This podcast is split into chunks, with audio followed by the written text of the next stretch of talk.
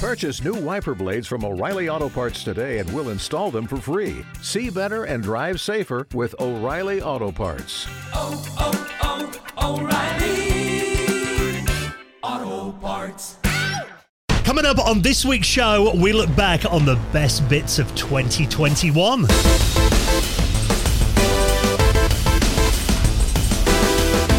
The Retro Hour podcast is brought to you each week and has been all throughout 2021 by our good friends at Bitmap Books. Now, they've actually got some recent reprints that are now in stock on their website, including Game Boy, the box art collection, their incredible CRPG book, and Amiga, a visual compendium. We'll talk more about those soon, but you can check out their full range of retro gaming books on their website at bitmapbooks.co.uk. Hello and welcome to the Retro Hour podcast, episode number 307, your weekly dose of retro gaming and technology news with me, Dan Wood. Me, Ravi Abbott. And me, Joe Fox. And here it is, our final show of 2021. What a ride it's been. And actually, I'm uh, very pleased that you guys are showing your face again after the absolute thrashing that you got on the quiz last week. Spoilers, spoilers. yeah, you guys. fun. You know, it was. It was. It was all a bit of a giggle. I, am used to Um, getting thrashed. I just brought Joe into it to, you know, You, you uh, know get, what? get someone else on board. you, I feel like I need. I haven't listened back to it because of the shame, but I feel like you probably got more answers than me on this year's. Like every, I say it every year, and I, I probably sound like such an idiot when I say it, but I'm like, I know all of their ones. I just don't know our ones. Joe is such a sore loser. I am. I wonder we let him win every year. yeah, you've got to. However, I do have to do a little correction because it turns out that, that I did make a bit of a mistake in one of the questions, and we've had a few people get in touch on Twitter. It turned out I said there was two games on the CDI, um, Faces of Evil and Wand of Gamelon, um, two Zelda games. It turns out there are actually three Zelda games, and I believe that Mark and Neil actually said one of them in their answer, and I marked it as incorrect, and that was Zelda's Adventure. So that means we've actually reworked out the scores again, and uh, Joe and Ravi won. Yeah. Hey, we wish. but it did close the window a little bit, so it meant that uh, Mark and Neil got 28 and uh, Paul and Ollie still led it with 30. But, you know, that, that gap is narrowed very slightly. I've seen uh, Neil um, from RMC has been on Twitter asking his uh, cave dwellers to try and uh, find more questions that we I got thought wrong, you were going to say asking his lawyers to um, get involved. It could be. Yeah, it could be the next step. It's getting closer now, but uh, it's just a bit of fun, everyone. So, uh, yeah, uh, but it, it is always a bit of a highlight for the year. Even coming last, guys, I think you've got to agree. Oh, yeah, was I love a it. Giggle, wasn't it? Absolutely. Yeah. Great fun. Now, uh, this year, 2021, of course, it's been another weird year with the way that the world's been. Um, you know, lockdowns around the world, COVID Been a bit still better dragging though, on. hasn't it? It's it's been weird, but it's a bit better, a bit more bearable. That's what I'd say. Or we're just getting used to it now, but it's kind of Just the last used two to the years. weirdness. Yeah. yeah, have merged into one for me. Which is why, I mean, this is a bit of a tradition that um, every year we kind of look back on the the biggest news stories and the biggest guests that we've had over the last year. There's so many I was looking at. I was like, was that 2020 or was that 2021? It's all felt like one long year. But there were, I mean, a lot of incredible things that have come out of this year. Of course, um, one of the main things was the Games Master reboot that I know we've talked about so much on the show. Uh, but all those three episodes are now available to watch on YouTube. And I think, you know, just giving a quick overall verdict of it, as um, a couple of guys that watched Games Master back in the day, Ravi and I were very happy with the reboot. Joe, as a new viewer, you enjoyed it as well. Yeah, I thought it was good. I enjoyed it. Yeah. Hopefully they'll actually extend it to more than three episodes, which would be nice. You know, the reaction I've seen online, it does feel like everyone. I said this to a friend of mine. I said, you know, if um, if Games Master hadn't have been taken off air back in the late nineties and it continued to this day, this is probably what it would have ended up like.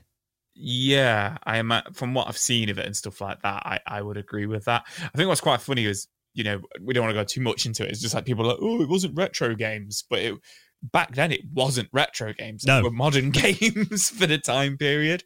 Um, you know, and I was probably one of those people who expected it to be retro, maybe, but I wasn't surprised when it wasn't. I don't know, but yeah, I definitely enjoyed it. Uh, uh, Episode two and three out. I've only seen the first one. Oh yeah, they're all all up and running. Oh, air. yeah, Joe, Joe, you, you- I'll be checking them have out got some catching up to do. And to be I have. honest, you say it wasn't retro, but this year was absolutely mental for retro, like technology and Yeah. developments. It, it was a it was a crazy year where retro's pretty much blowing up again. Well, I think you know if if there wasn't such a big buzz around retro, Games Master probably wouldn't have resurfaced. You know, I think it's because of that interest that people have got in that era that probably is why it came back in the first place.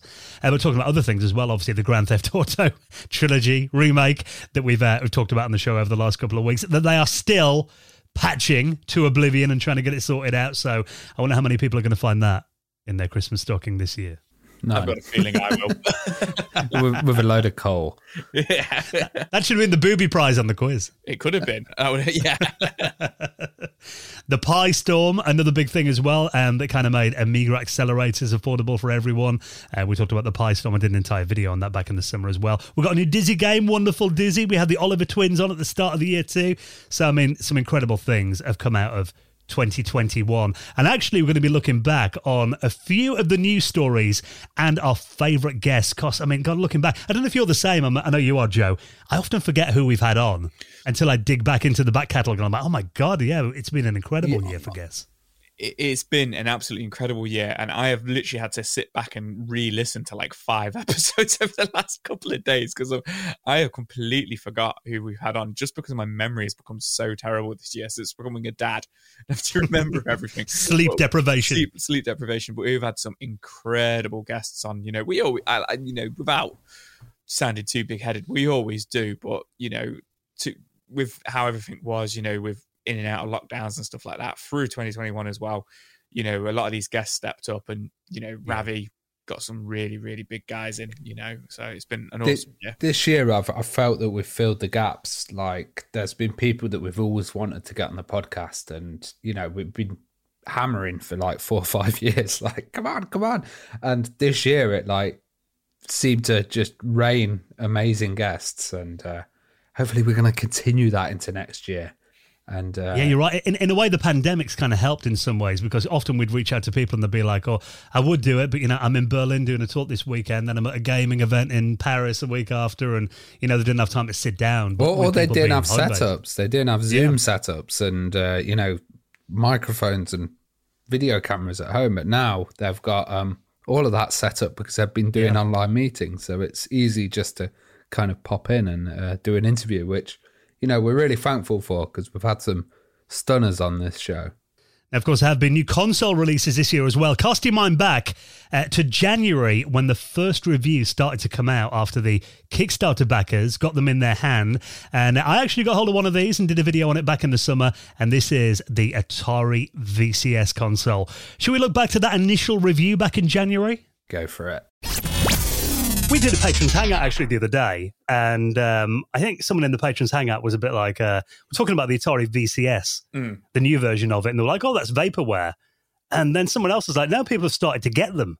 So the new Atari VCS console, the new version of it that you know kind of looks a bit like the classic wood grain console and uh, keeps its name, has started to land into the hands of people who backed it on Indiegogo.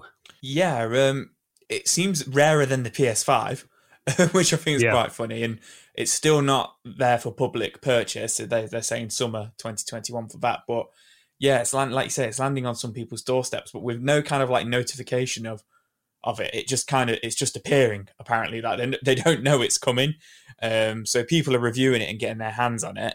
And you know, I'm not a technical guy, but long story short, you know, from what you guys have told me and what the kind of the hangout guys have told me and stuff, it is pretty much exactly what we expected it to be um, when we've discussed it in the past. It's just kind of like a, a nice ish pre made computer with Atari Classics built in. Yeah, it's it's a nice review that they've done on uh, Gaming Revolution. So they're looking at all of it. But you're right, it's like a kind of mythical beast. It just uh, turns up, and uh, I love that you, you're waiting for your Morrison's delivery, and the doorbell rings, and all of a sudden you're like, "Oh, There's a VCS. I remember ordering that." but I still want my ice creams. well, this review's really interesting. It's saying you know there's there's a lot of problems which we fully expected, and um, I'm saying there's a lot of stuff to do with connectivity issues actually. So even the controllers for the VCS are having problems with connectivity. The Wi-Fi is dropping out as well. Um, so they're preferring to use the Ethernet port. I mean, that, that could just be this guy's individual unit. We don't know that. Oh yeah, yeah. He be, could have tons of interference in his house. Who knows? Um, But also, they're saying it comes pre-installed with the Atari suite. That's the kind of only software, so there's no real killer apps. They do say that they are going to be bringing exclusive titles to the um, Atari store. But another thing that I found really interesting is um, they were talking about how it was, you know, you could boot multiple OSs on there. Um, but it actually turns out that the BIOS is, is locked. So Wow. you can boot multiple OSs, but you have to do it off like a USB stick, or you have to do it in a way that you're kind of defeating the BIOS. You know, it's I think it's password locked. So um, Yeah, I think it's secure boot, isn't it? And that kind of limits the amount of operating systems you can run. I think they've got to kind of be built for it. And that Yeah. Windows can and Ubuntu kind of thing, but yeah, a lot won't be able to. yeah, some of those kind of Linux distributions and stuff like that. So, you know, this is this is a version that's going out to backers. It's not the public version yet. Hopefully, with some firmware updates, it can do it. But they are kind of saying what we thought, which was, you know, this is going to be an oddity. And there's a bit of a scathing statement at the end where he says, "I don't even think it's going to be as popular as the Ouya," which is uh, a bit of a killer killer statement there. I mean, looking at the specs of it, and I mean, we've talked about it on the podcast before. The thing about it is, when this was announced a couple of years ago, it kind of looked like, you know, mid level then. Um, but he's saying in this review, I mean, you've got a, an AMD Ryzen embedded chip in there, um, an R1606G with the Vega 3 chipset, which is a system on a chip. Um, he's saying, really, though, that's kind of a mid range PC from a few years ago. So, talking about performance, you're only really getting comparative performance to like a, a mid range desktop PC. There's nothing amazingly powerful about this machine. You've got eight gigabytes of RAM, which is looking a bit anemic in 2021. You can upgrade it, but interestingly, it turns out that upgrading the RAM and the internal storage isn't quite as simple as you think. I mean, essentially, you've got to completely strip the whole system down to its motherboard by the looks of it to get access to them. So it's not something that, you know, changing the hard disk and the RAM for most end users, you know, like on the PlayStation, you can just open a door and put a new disc in. This is going to require a little bit more effort than that thing. And then you've got this um, operating system, which I know you were concerned about this, Ravi, when we mentioned it before, what the Atari VCS system software would be like. Unfortunately, I, remember you saying that you were a bit worried that it wouldn't perform very well. It turns out that the first version of it, according to this review, doesn't perform that well at all. Um, you've only got a couple of things on there. But he said it's, you know, even when you put it in 4K mode, the user interface is stuttering and lagging when it's on that resolution. Um, you get Atari Vol- Volume 1 with a couple of classic Atari games in there as well. There's stuff like YouTube and Antstream's on there by the looks of it as well. You've got your media apps like Plex and Disney Plus. You can run all those on there, but I mean, you can run those on like a, an Amazon Fire Stick. So it's nothing that anyone's going to buy this machine for. And the PC mode, that means you can boot into Windows 10 really you're just getting a low to mid range performance PC booting into Windows 10. So for the price, I mean, how much was this retailing for when it came out? I think it was like nearly $400 we mentioned. It's interesting as well. I've seen people trying to run Cyberpunk on there. Oh, really? Yeah, Yeah. no and they're doubt. like, look, Cyberpunk's on the VCS, and it's just really slow. So, yeah. Yeah, I mean, it, it, kind of is what we expected it to be. I mean, there are people on this article here who are kind of scathing the review a, a bit, saying, you know, your complaints are stupid. This is a pre-retail early release. Um, your reviews disingenuous clickbait. Someone is saying here. Um, so I mean, it is. It, it's a very early first version of it, and some things can be improved. There can be more applications on the store. The problem I think they're going to have is they've got to get a big enough crowd on there to attract those developers. There are some things though, like the hardware, that limited hardware that's not looking very powerful in 2021. There's nothing they can do to fix that. Just release the case. We'll all buy that. That's what Yeah. I've said all along. It does look cool. And again, I mean, we, we mentioned it last time. If this was like, you know, maybe 199 or 150 pounds, I'd probably buy one because it'd be a cool little media PC to put in my living room and run Plex on it and play a few emulated games and that kind of thing. But for $400, I mean, it's a bit of an ask, I think. Yeah, like like you say, if they just released it for like 150 quid or just released the shell Yeah. like 80 quid or 100 quid or something, I'm sure it'd probably make so much more money than trying to release it as a as a console. But we'll see. We'll see how it does when we talk about it this time next year or this in the summer. So there you go, the Atari VCS, which um, I don't know if after the reviews and the uh, general word around that system, you guys attempted to ask for uh, ask for one from Santa this year. I've got two coming. I'm joking. You know what though, and it's sh- it's it's it's a shame to say it, and I know there have been a few updates on it. I haven't set mine up. And since uh, about we, we like to rag on it as well, and I know there's some VCS fans out there. So you know, it's it's it's good to see that Atari's back, and they've been doing a lot of activity this year, haven't they? They've been absolutely everywhere, and uh, Yeah, you know they've they've even been releasing like physical games, but also going into cryptocurrency and hotels, Moby and- games. oh god, all of that, yeah. Yes, it's been a very interesting year for Atari. And, you know, if we're looking forward to 2022, I would say that is probably the one company where I've got no idea what they're going to do next. yeah, that's that's true. Yeah, it could be Unpredictable. anything.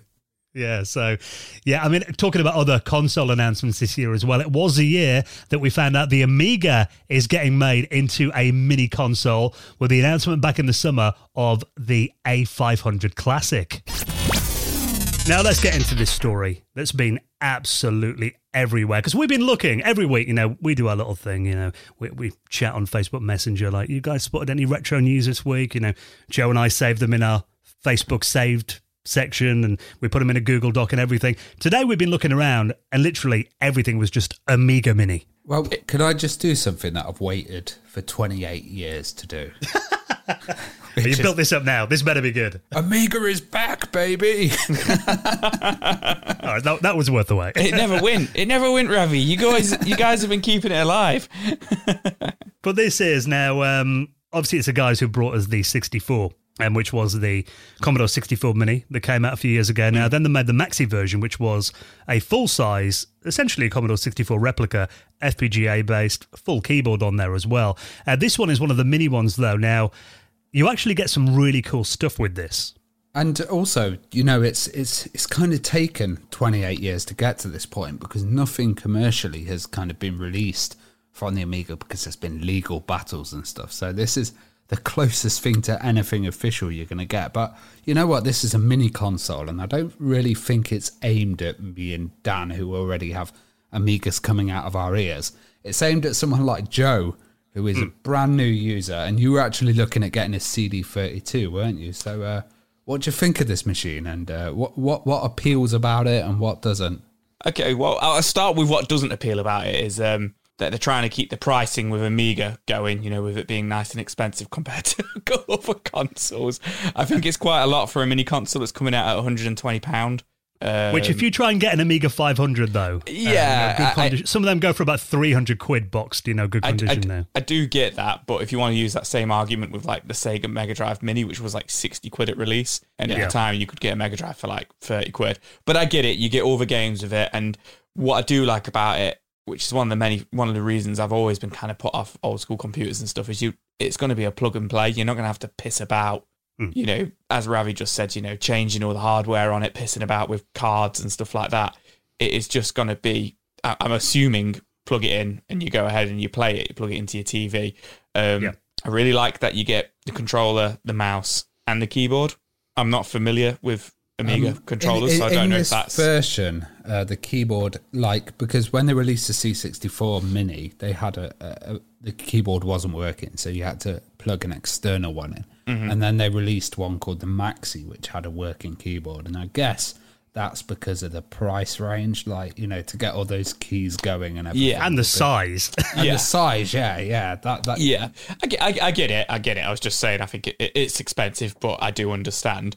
Um, I will probably buy one. Like, I do really like the look of it, and I like the sound of the games on there as well. Um, it's going to have 25 games on it, they revealed 12 so far. Um, but what I really, really, really like about it is this is one of the first kind of big release mini consoles I've seen where they are actually advertising that you can put your own USB stick and run your own Amiga ROMs on it.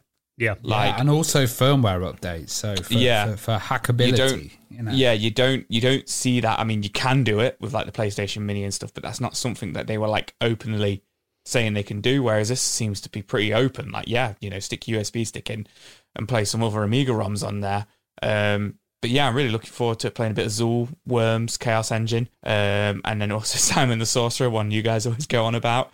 But yeah, I think it looks cool, and I will agree. I, I don't think it's aimed at like Dan. I don't think it's aimed at Ravi. I think it is aimed at people like me who never quite got into it, or some people like your brother Dan who are nostalgic for it. He might pick one up Yeah. and be like, "Yeah, you know what? I've not I've not had an Amiga in 28 years. I'll I'll, I'll buy one and I'll buy one of these and play it." You know, I think I think it will do it will do all right. And, But- and I think it will increase the user base of people interested in Amiga. Like, you know, if if if you like someone's mom's going around and goes, "Oh, you used to have that," and then buys it, then other people may go, "Oh, I'll actually get one of the original machines, or I'll get one of these new faster ones or something." So, I think it opens it up a bit. Well, let's talk a bit about what comes with it then. So you've got the Amiga, well, it's called the A500 Mini. There's no Amiga branding on here um, because, as we know, you know, the world of Amiga copyrights and licenses, they're very, very complicated. There've pretty much been litigation and court cases going on for like, what, 25 years Yeah, now? yeah, yeah. um, Since at some stage Commodore or went, Yeah, pretty much. Yeah. So this is the A500, it's called, but it looks pretty much identical to, if you can imagine an Amiga 500, um, smaller than your mobile phone, actually, really small little device. It comes with a replica of the original Amiga 500 mouse that is affectionately known as the tank mouse. Um, by the looks of it, a USB version. And there's actually a photo of the A500 Mini next to the mouse, and it looks really cute. You know, it's really small. And that's essential as well. You know, they could have packed it Yeah. with a D pad that would mean that you'd control up and down and like the mouse play, but that really wouldn't work with games like Simon the Sorcerer. And the Or si- Lemmings. Imagine Yeah. trying to play that with a Yeah. D-pad. but then you get a controller with it as well, which um, this has been a bit controversial. Some people are like, because most of us played Amiga games with a joystick originally. That said, I do know a lot of people that use Mega Drive pads on them back then. And the, this is actually a pad that you get with it, not a joystick. Um, it looks like kind of a um, an evolution of the CD32 controller. in Yeah, many and, the, ways, and the which was Amiga original. CD32 controllers were absolutely Yeah. awful. Like the D pads were really bad on them. This looks nicer. and this looks a lot nicer and a lot more playable. So actually, even the controller alone would be something that I'd be interested in. Well, it looks like a cross between a CD32 controller and a SNES controller, really. Now, the colour scheme on it.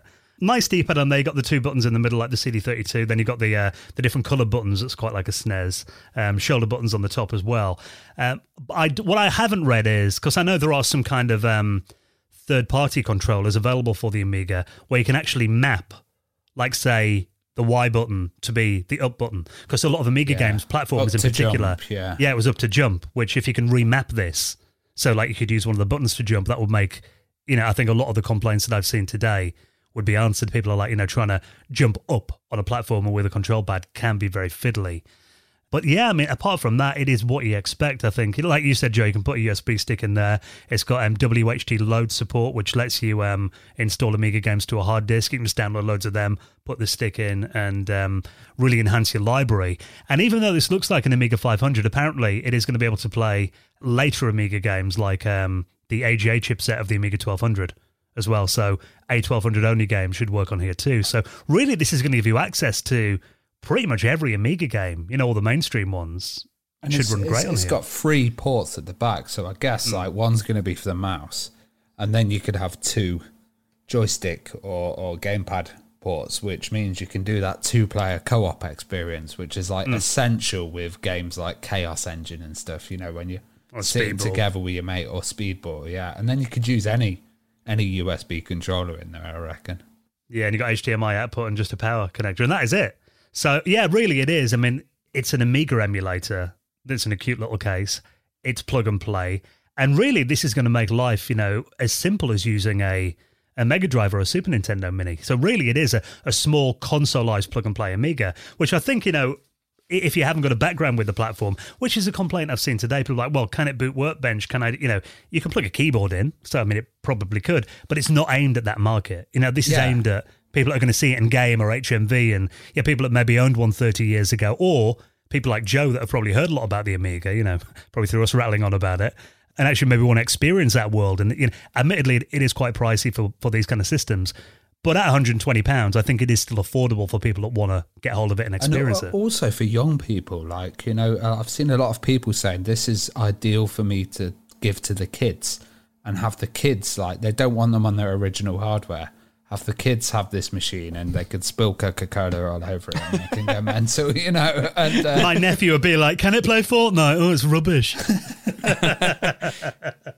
so, have we got a release date on this then? It just says 2022, Yeah, um, but that's all it says. which isn't far away now, 2022. Actually, Yeah, it's it's it's hard. It's kind of like is that in, is, is it going to be in four or five months time or is it in a year's time? Do you know what I mean? yeah. Um, but yeah, it just says 2022 at the moment, but we've got, like I say, 12 games. So Alien Breed 3D, Another World, um, All Terrain Racing, Battle Chess, is that Cadaver, Kickoff 2, Pinball Dreams, and then Simon the Sorcerer, Speedball 2, Chaos Engine, Worms Director's Cut, and Zool on there.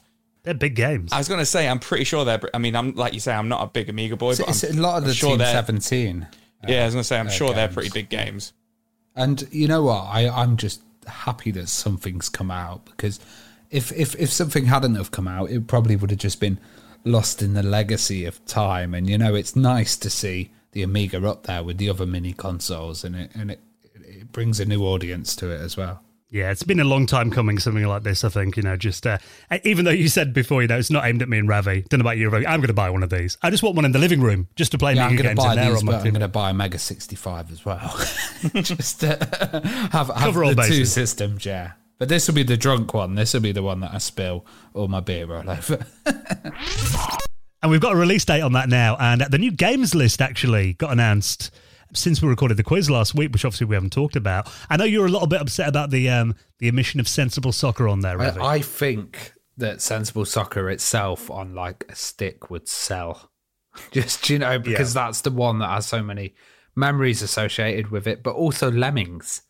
You know, but um it's cool the games that they've got on there. I think it's a, a good little system, but I, I can really just see like you know, a box with lemmings and sensible soccer people going mad. But I shouldn't complain because we've got a good list of games and we've got a an Amiga Mini coming out, and I think that's just gonna increase the user base. And to be honest, I was thinking at this point when they announced this that the mini market's dead. I was thinking, Hmm. oh, you know, there's not much interest in minis and stuff, and they seem to have, uh, because this is one of the late minis, isn't it? They seem Yeah, to have kind of um, ridden it and uh, continued that mini market. It kind of feels like to me that there's been a demand for something like this from God for about 20 years, you know, from, from yeah. Amiga fans. And thank God It's it's come out before it's 30 and everyone forgets. Well, I mean, we're looking here, and there's games like you know, Worms: The Director's Cut's been announced as well, which is you know, to me, the pinnacle of kind of 2D um, Worms games. Qwak, which is quite an interesting choice. You know, that was a really good game. I think that was Team 17. I've got a feeling. Um, stuff like Zool on there as well. Arcade Pool, another great Team 17 game. Alien Breed 3Ds on there a as Chaos well. Chaos Engine, which is good. Yeah. Which uh, we've got a release date on that now. It's going to be coming out um, the March 25th, 2022. So only a few months to wait. Unfortunately, didn't make it for the Christmas market, but hopefully our bank balances have all kind of been recharged a bit after Christmas by But- then. Well, that's been another part of 2021, which has been chip shortages and general Yeah. shortages everywhere to get stuff out. And I've got a feeling this is going to be a gateway drug to get Joe into the Amiga. I'm, I'm Oh, excited yeah. to, I'm going to be to see grabbing what one. you make. I'm It's gonna- got Simon the Sorcerer on it for your Simon wife, the Joe. Sorcerer on so for my wife go. for it to play through and then tell me how good it was, and then I could pretend I played it. No, I'm joking. I will be playing it.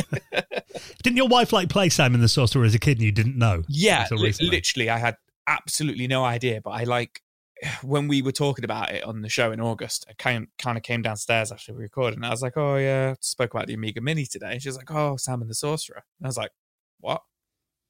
She was like, "Simon the Sorcerer on the Amiga." It's like, "What? What? How do you know about that?" And she was just like, "When I used to play it on my Amiga," and I was like. What do you mean on your Amiga? Like it just like blew my mind. It turned out her mum and dad had an Amiga. They had like Worms, Simon the Sorcerer, um, so I say Worms again, Zool on it. The- You know, and I was just like, we've been together 15 years, and I never knew this. Like it never come up in any sort of conversation ever.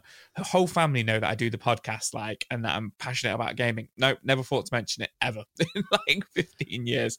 So yeah, she wants one, which is you know one of the first times she's ever actually proactively said spend some money on a mini console. So looking forward to that. I, re- I reckon we kick Joe off the podcast and get her on. Yeah, maybe. It- it's probably a good idea. And of course, we finally got a good video game movie this year. I know you and I absolutely love this, Joe. I know you you, you thought it was all right, Ravi. This is Mortal Kombat when it came out back in the Yeah, yeah, I thought it was all right. Yeah. And here's when the mo- here's a moment when we first got the trailer and uh, analysed it on the show back in the early part of this year. What do you think, Joe? Well, I've I've got quite a few thoughts about it, and you know we're not the retro hour free hour retro free hours, so you know I'll try and keep it short. And I know Ravi's got a few few things he wants to say about it, but I think it looks good. I like the look of it. I like the visual style. Um, I love that you know they've got all these characters in. I, you know I think they've got like ten or 11, 12 characters in there. They've not overdone it with like thirty of them, and they've not underdone it with like concentrating on like two or three of them. It looks like from the trailer Sub Zero is a bad guy and Scorpion's a good guy, which I'm sure is the other way around in the games. I could be wrong. Um, it could be and wrong. Kano's a good guy in this. Is Kano a good guy? I don't know. Yeah. I thought he was Apparently a bad guy so from in the trailer. But Oh, right, interesting. but what I thought was really interesting um, is, and kind of annoying until I looked into it a little bit more, they've introduced a new character called Cole Young, played by Lewis Tan, um, who seems to be the main character. Now, I'm I'm pretty familiar with Mortal Kombat. I've played them all. I don't remember anybody called Cole Young in the games. Um, so I was a little bit, oh, for God's sake, not they're not like they've done with Resident Evil films and introduced their own character and all this kind of stuff. You know, I don't care about him. I want to know about you know Liu Kang and and Sub Zero, who are all in the films, all big characters in the films. But the main character seems to be this Cole Young. However, I'm not going to spoil it. I don't know how true it is or anything. But if you go out there on the internet, he is somebody from Mortal Kombat. He is somebody. So you know, if you want to check that out, you know, it's on the internet. It's been leaked. The script's been leaked and stuff like that. So which is so it's it's it's kind of cool where they're going with it from from what I've read. But Ravi, you you weren't as keen on it as me and Dan, were you? No, I, I'm I'm I'm not that into modern action movies, and like look at looking at this trailer, um, that, there's some good points like Shogun Assassin, which I count as one of the biggest influencers. Um, halfway through, there's a section. Um, I'm not sure which enemy it is. I'm not up to date on Mortal Kombat, but this is a total total tribute to Shogun Assassin. Like the point where he has a blade that goes into the wall and then goes down with the blood. That's Yeah. like one of the famous scenes in uh, Shogun Assassin, which was one of those. It was actually banned back in the days, and it was a direct influence. So I think that's quite good. But it's just the actors, like the way that they're speaking, they just seem so bad. And like you know, I, I get that it's an action movie, and you're really there for the action and stuff. But ah, it, it just feels a bit like. I don't know, High School Musical 2 or something like. You know, Ravi, I, I'm going to have to agree with your point there about. So, I mean, there, there was a moment in the movie, and Scorpion is my favourite Mortal Kombat character. I of know all where you're going with this. Yeah, I'm going to listen, listen to this. yeah. I don't know what what is that.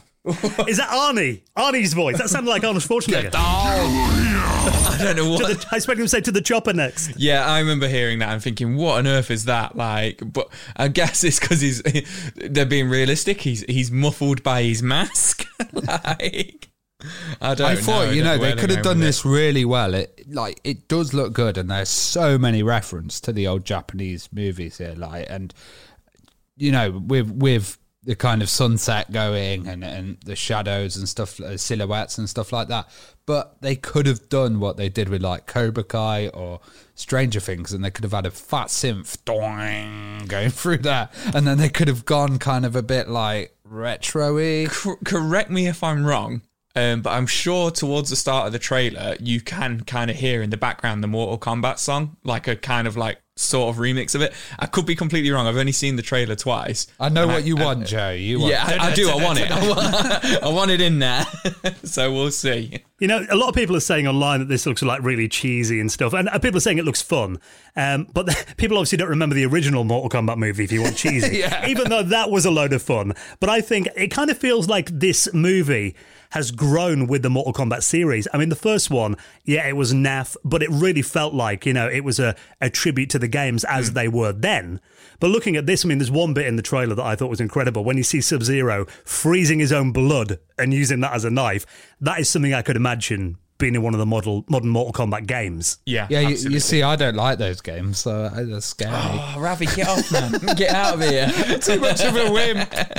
Too much of a bloody wimp. Yeah, man. And apparently there is fatalities in the film. Like, you know, obviously that's not going to be like I'm guessing it's not going to be quite like finish him and they're stood there like Well, dizzy. the, the actors something, have to remember the combo. Yeah, but apparently there is like you know people do actually get killed and they're going to get like you say splattered with ice I knives. think there'll be stuff a, like that. a babality. babality.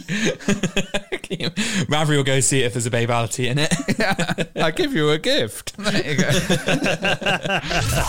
So we hype for the second part though of Mortal Kombat. I, I I enjoyed Mortal Kombat. I am hyped. I thought the whole I don't want to spoil it, but the main character thing was a bit odd. Mm. But I, I did really enjoy it.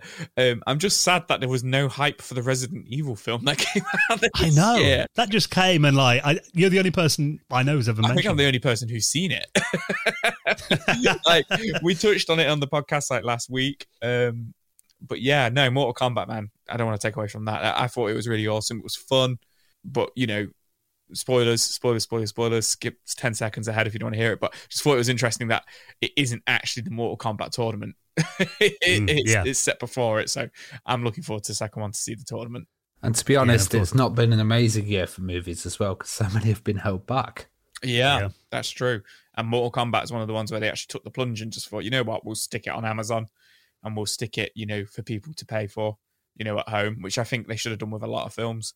So I'm glad they did that. You know, I, I think I rented it on Amazon. Uh, in fact, no, actually, I think I might have seen it in other ways. Uh, but yeah, I really enjoyed it. and next year, of course, more video game movies coming up. We've got um, the new Mario movie, um, Sonic 2, which we talked about in the podcast a couple of weeks ago. So a lot more to look forward to in the next 12 months. Now, before we get into uh, some more stories that have been the highlights of 2021 and look back on some of our favourite guests of the year as well, let's give a moment to give a big thank you to a big supporter of the Retro Hour podcast, our friends at monsterjoysticks.com. Now, we love Monster Joysticks. They offer a wide range of quality arcade joysticks, not only for your modern machines, your PCs, your Raspberry Pis, but also for retro machines as well. And I love the sound they make. Oh, listen to that, boys. Those lovely Isn't that micro just bliss? switches. Oh, beautiful on the ears. And we've all got monster joysticks as well. I know actually um, you got a little package through the door in the last week, Joan. That's going to be your little project over Christmas to assemble your own. I have, yeah, and I, I'm very nervous about assembling it myself. Um, but I have been reassured many times by the both of you that it is actually very, very simple and it does just clip together. Um, Yep. So I'm trusting that. So if I can do it, I'm sure anybody else can do it because I'm a muppet. But yeah, I've, I've I've had it out the box and just you know playing with some of the parts and stuff like that. You can just tell it is top quality. And like you say, those micro switches, man, they're amazing. And you, you've got the model where you can put a Raspberry Pi in it. So I kind of Yeah. Got an image on a Raspberry Pi, chucked it to you, and you're going to be able to put that in there and have it as a like standalone little kind of arcade unit, essentially. yeah, my own, I kind of like standalone arcade cabinet in the palm of my hand, essentially, which is just amazing. Can you imagine having something like that when you were a kid? If someone had It's- told you you could have that, you'd be like, well, no It- way. It's mind blowing. Like I'm still, Yeah. mi- I'm, you know, even as these things have been around for a little while now, but like, yeah, absolutely mind blowing that you can just have like this amazing hardware that can do that for you. So they do these uh, retro gaming joystick kits, and it works with everything from your classic computers like the Amiga, the Atari ST, Commodore 64, the Spectrum. They do versions for consoles too, like the Mega Drive, CD32. There's a PC Engine version as well, and what we're talking about then, these all-in-one nine-button Raspberry Pi arcade sticks, where you actually put the Raspberry Pi inside the joystick, and it gives you a truly portable arcade quality experience. And they've got deluxe kits that you can get with the genuine Sanwa arcade parts. It gives that lovely click. Designed to survive the most extreme usage. And you've all seen me playing games like, you know, Golden Axe or uh, Mortal Kombat when I lose. This thing's had a bit of a can round. survive Dan's raging. Exactly, and it survived. Um, really high precision parts available as well. And they do more budget friendly arcade part options too. Assembly is so easy. Don't need a soldering iron, nothing like that. Just a screwdriver. And, you know, we can put these together in about, God, it took me about 10, 15 minutes to put mine together, Ravi, if you're about the same. Yeah, yeah. I, I put Yeah. mine together and I've got an Amiga one, which is absolutely amazing because you can reprogram the um, up to jump basically. Little switch on the back changes it to a button, which is uh, so useful for some games. So why don't you treat yourself and, of course, support the podcast? Head to their website, monsterjoysticks.com. Now, going back to the start of the year, do you remember this was all over the um, the general news websites as well? But GameStop, which obviously is a, a massive gaming store all across America mainly, um, that they were in really bad trouble. And all of a sudden, they had this massive surge in stock. It turned out thanks to Reddit. Now, this next story, I must admit, um, made me feel rather thick when I heard about this last week. Because, I mean, we've been covering the demise of the game store, in particular GameStop in America, who, you know, last year tried to do that, um, you know, transforming a few of their stores into retro gaming lounges, you know, to try and get people back in there. Then obviously the pandemic struck and they're really struggling now. But then all of a sudden, their stock price actually went through the roof last week. Um, and I know, Ravi, you've been keeping a close eye on this because it's not just GameStop. There are also a few other companies from the past that seem to be getting propped up by people on Reddit who are investing in them. Yeah, I'm going to try and explain it, and I'm known worldwide for my business acumen, so this is going to be really accurate. We, we, we call him Ravi Sugar. Off the back of this, Ravi's going to be like, right, this is what you need to do in the stock market. Like- Send me all your stocks. No, um, I, I, I've been looking at this, and the way I am going to try and explain this. Simplify sorry- it, man, because sorry, when- sorry if I get this all. Because when Dan said he feels thick, I feel thick on every bloody episode of this show. So Okay, really so- simplify Ravi's this the only smart me. one among us. so I'll, I'll, I'll simplify it. So you, you know, GameStop, like you said, they were trying to uh, kind of get people in. They were trying to turn it into this more of a destination venue, and then COVID struck, so people weren't buying games. Full stop. So what happens is when that happens, you get uh, a lot of short sellers who basically go, "Oh, this company is going to go bankrupt, so we are going to." buy loads of stock, short sell our stock, and say, oh, okay, it's going to go bankrupt, so let's make a bit of money out of it going bankrupt. Now, what seemed to happen was this is usually really predictable. What seemed to happen was the Reddit guys were like, no, we don't want GameStop to go bankrupt. So, what we're going to do is all team together put a little bit of money into the stocks and basically, well, a lot of money into the stocks and basically boost it. So what happened was all these kind of stock people and hedge fund people that were predicting GameStop to go down, suddenly all their predictions were completely wrong, and it, it, they lost seventy billion pounds, and it's absolutely mental. And then this start, this trend started happening with other stores. So Blockbuster, which remember Blockbuster has one store in Bend, hmm. Oregon, hmm. went up seven hundred percent, which was just mad because people Yeah. were like, "Just buy Blockbuster stock," just going crazy, and then Nokia as well. So I think, like, obviously this is a whole financial thing, but the interesting thing is the choice of companies here, and I think this is like, you know, people are saying, "Oh, these companies don't have value anymore," and this is kind of Reddit and and the internet saying actually they do have a bit of a value.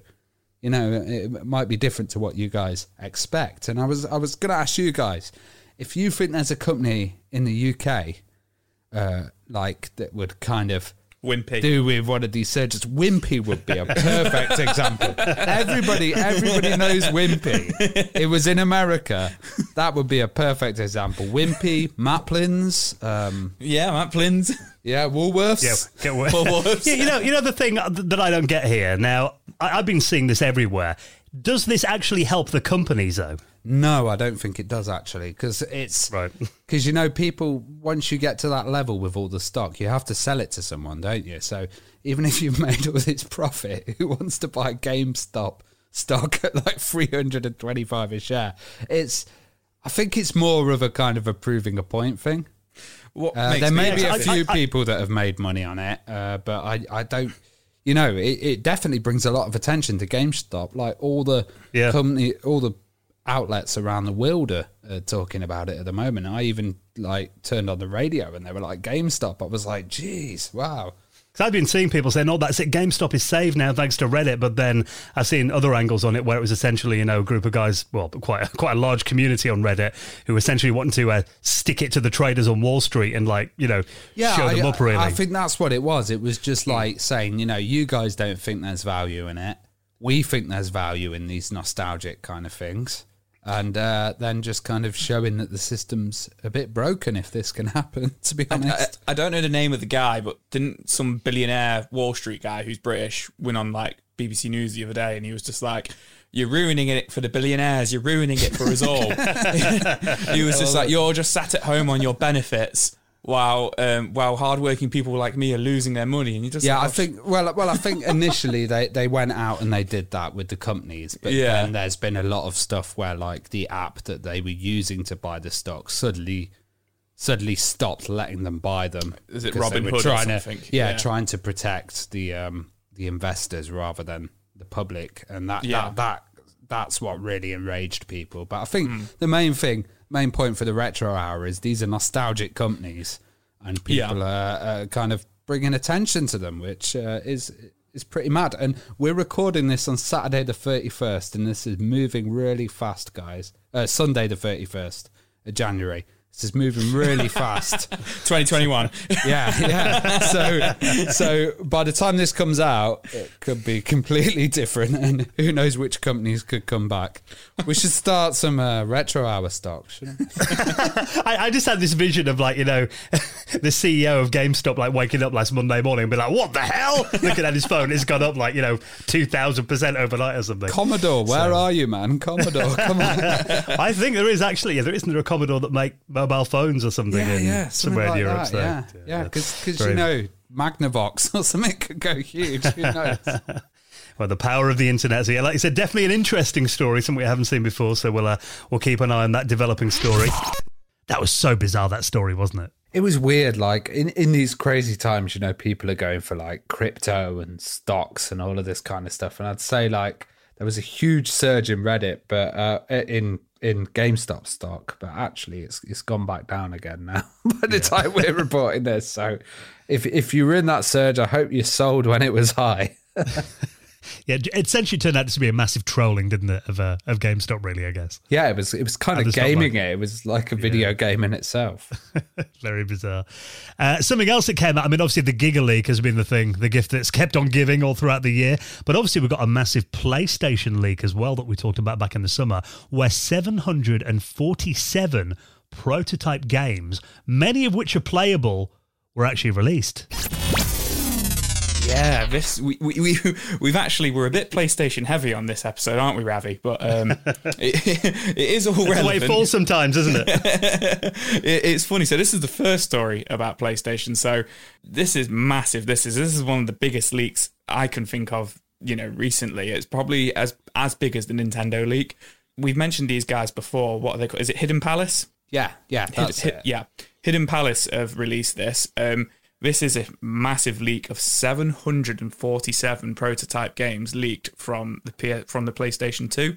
So this is like all the different versions of like games that came out essentially or games that never came out. It's a complete mis- mismatch of like of all different like you know different translations of games and stuff like that but essentially this is from one guy's collection who spent the last couple of years kind of you know buying and getting a hold of from like you know ex PlayStation developers and stuff all the prototypes and stuff Well, I've got some details here. So it's Yeah. it's called Project Deluge. It's got it's That's got its it, own yeah. kind of name, and a lot of these titles are like prototype versions of Hmm. games that are out there, retail versions.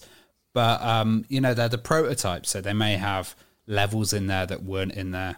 Mm-hmm. Later on, they may have assets that have been removed or changed. So I think this is going to be really interesting once fans get through this and kind of break down what's in these games. Um, it's gonna, you know, bring up some new information and uh, maybe cool little facts and stuff. You know, all the fact hunters on YouTube will be really excited about this one. Yeah. Um, looking at it, you're right. It was it was actually from um, the old Q and A department. Um, yeah so they were backups, and it was one person.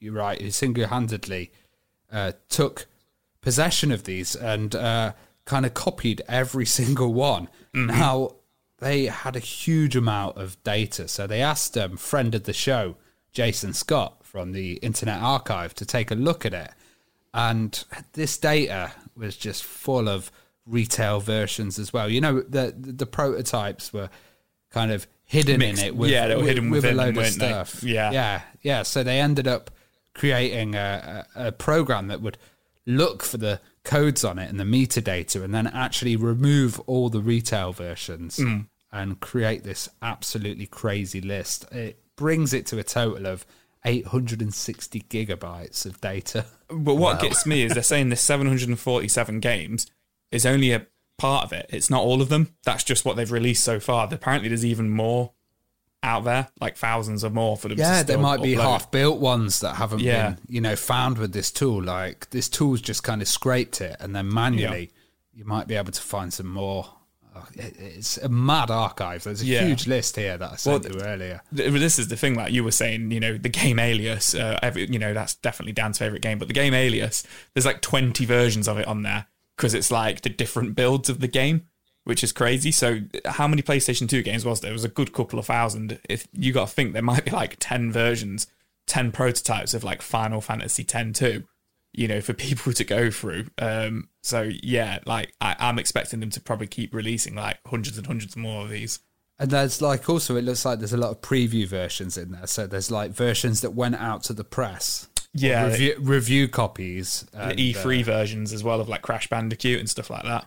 It's mad. It's uh, amazing to see, and you know uh, what a momentous effort, and kind of contacting this one person, and then that one person preserving it all. Uh, fantastic. He's just there like, yeah, I've got like a thousand gigabytes of PlayStation. just 2 just games. imagine how much it cost in uh, in CDs. Oh, You God, burning yeah. that. God. It is cool though, because I mean, obviously the PlayStation 2, the biggest selling console in history. And, you know, when you get a glimpse into all these different versions of the games, because you always saw it in magazines or, you know, around that era, you'd read it on websites as well, um, kind of looks at new games that were coming out and then often they'd be released and they'd be totally different and I, me- I remember a lot of times looking at games and thinking oh you know it, it looked much better in the preview so it's going to be interesting even just you know you're talking games like you know Spyro and Crash Bandicoot kind of seeing how they changed over time and what those early ideas were for these titles I think you know that's fascinating isn't it Oh yeah, it's amazing, and um, like you know, was it was it CDs or or was it DVD on the PlayStation? Like this Uh, shows both. my, was- my lack of knowledge. You know, yeah, it was maybe both. they were. I think some some of them would be they'd have the black, you know, the, like the PS1 on one side, you know, on the, the reverse, and then some of them were DVD, weren't they? yeah like Blue weren't they Yeah, yeah. But I think wow. Yeah. I think after the first couple of years, they all they were all DVD, weren't they? Imagine also, like, you know, they're talking about some of them being localization uh, ports as well and stuff. Maybe there might be translations that haven't been on other versions of games that you they could then implement later on. Like, they might be able to take some of these features and do, you know, ROM hack style fan build kind of new versions of these titles.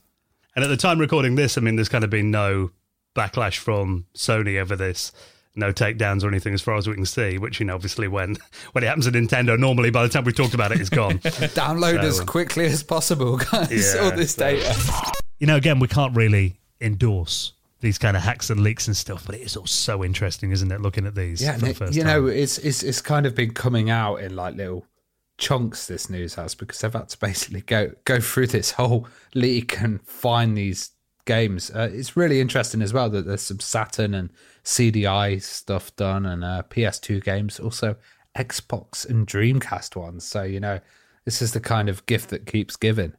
Now, in just a moment, we're going to look back on some of our favourite guests that we've had on the Retro Hour throughout 2021.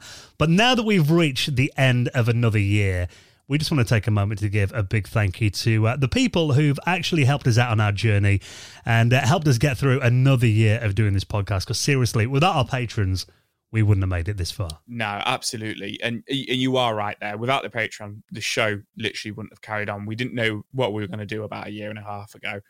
The fans have, have done it for us. We've managed to carry on, and it's been absolutely amazing. And you know, we like to give a little something back. We don't just take the money. We do do the after hours, the extra show, uh, which we have just done, which was all about Christmas, which was really really fun. And we also do our uh, monthly hangouts, which we just did last Sunday, which was the Christmas party, which was really fun, wasn't it? Everyone was wearing naff Christmas jumpers. Yeah. We all had a bit of a drink. Yeah. And you know what I love about that is, and you know, we've said it over the last couple of months, that it really feels now like almost like a virtual users group. Yeah, hundred percent. Everybody comes on and we all help each other. We all talk about. We all learn something. You know, we all spend Yeah. a bit of money as well because we're all talking about the things that we've picked up.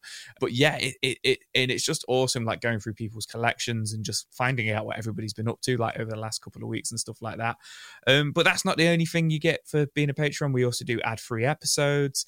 Um, Dan works away and tries to get the episode out sometimes about three days early, usually a day or two early. So yeah, we do like to give back, and we do appreciate everything that we do get through the Patreon, and also just appreciate everybody who just checks us out and listens to us as well. Yeah, of course. I mean, you know, we love doing this podcast, and uh, our patrons have, you know, if if you ever thought of a time to join Patreon, now is actually a very good time because we've got our sixth birthday of this show coming up in two weeks' time, which does mean, unfortunately, um, all of our costs get suddenly renewed. You know, website hosting, audio, all of that suddenly comes out of uh, our bank accounts in January. So if you ever want a time that's um, a good time to support this show, then maybe just consider doing it. You can do it. I mean, I think our lowest tier is like uh, $3 a month.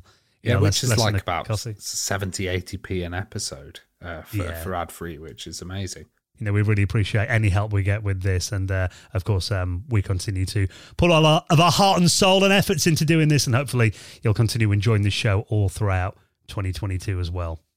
Now, before we get into the guests, uh, someone else has been a massive supporter of the Retro Hour podcast, you know, for an entire year, and we're pleased to say they're going to be supporting us again throughout 2022, is our wonderful friends at Bitmap Books. How much do we love Bitmap Books? Bitmap Books have been absolutely amazing for us. And we do absolutely love their books. We were fans of the books before they contacted us about sponsorship. Um, yeah. They're absolutely amazing. And if you want books that are real celebrations, particularly of the visual style of books. I mean, I look over, I've got a, a, collection of their books on my shelf next to me now. And, you know, I don't think it's going too far to say these are works of art. Yeah, absolutely. Well, this is the thing video games are works of art. And then to yeah. get them kind of put onto the paper into these books it's just like you know you've got that physical work of art there on your shelf. I've got the master system game uh, the master system book which is just amazing. You always get like two 300 pages um, all about the games and all the pixel artwork and it's just such high quality images in there as well which is amazing. And joe this week uh, you know if you order this month in december you can get a free pair of sonic socks as oh, well nice. yeah. order. While stocks last so you know that's an extra incentive for you. Yeah absolutely so maybe you're at home right now and you know you might be off work for a couple of weeks over Christmas. You want something good to have a look at. They've actually reprinted a few of their books that are back in stock now that people have been desperate to get hold of this year. So get them while you can, including a Commodore Amiga, a visual compendium, which is a real celebration. You know, games like Defender of the Crown, Barbarian, Marble Madness, Rainbow Islands, Populous, Cannon Fodder, Worms, all these incredible games, over 420 pages. They've got um, Game Boy, the box art collection, celebrating the boxes of Game Boy games and not just stuff that we got here in the UK or the US, also Japanese games in there as well, and you know little tidbits in there as well that are going to give you really insightful information into these incredible games. And if you love role playing games, their JRPG book is incredible. A guide to Japanese role playing games, and we've done an entire episode about that as well. Um, a real celebration of that genre, dating from you know the earliest days back in the seventies. So you can order all of those books. They're back in stock now on their website, and like Ravi mentioned, if you're quick you might even get a free pair of Sonic socks as well, thanks to our friends at Bitmap Books. Check out their website, support the show, give our sponsors a bit of love. bitmapbooks.co.uk and thank you so much to Sam and the team at Bitmap Books for their support of our podcast throughout 2021. Right then, what a year it's been for guests on this show. Shall we go right back to the start of the year then? I think this was actually the first guest that we had on the Retro Hour in 2021. It was an incredible guest. This is Nigel Searle, the former managing director of Sinclair. Of course, this year, tragically, we lost Sir Clive Sinclair, and it was definitely a a genius. But actually, we talked to Nigel a bit, we worked very closely with him back in the 80s about how working with Clive was, you know, a real roller coaster and how he was a bit of a misguided genius in many ways. And then, of course, when game software started getting written for the ZX81, that expanded the market enormously. And that was something that Clive really wasn't interested in. He didn't want to be in the games business. I remember when I told him that for one of, of the Christmases, probably Christmas 73 maybe, we were going to package the Spectrum in a large box with I think it was six different games on cassette tape. And he, ah, won't make any difference, he said. Won't make any difference. What do you want to do that for? I said, Clive, we've got to do something. We've got to freshen the product in some way or other. And we can negotiate deals with companies like Psion, who'll give us one cassette for next to nothing, because if people like that game, they'll buy other Psion games. So we were going to have half a dozen games, did have half a dozen games from half a dozen different manufacturers, uh, producers of games. And of course, it did incredibly well. The Spectrum was the, although it was never designed to be a games computer, Clive never wanted it to be a games computer. He had no interest in it being a games computer, but, but that's where most of its success lay.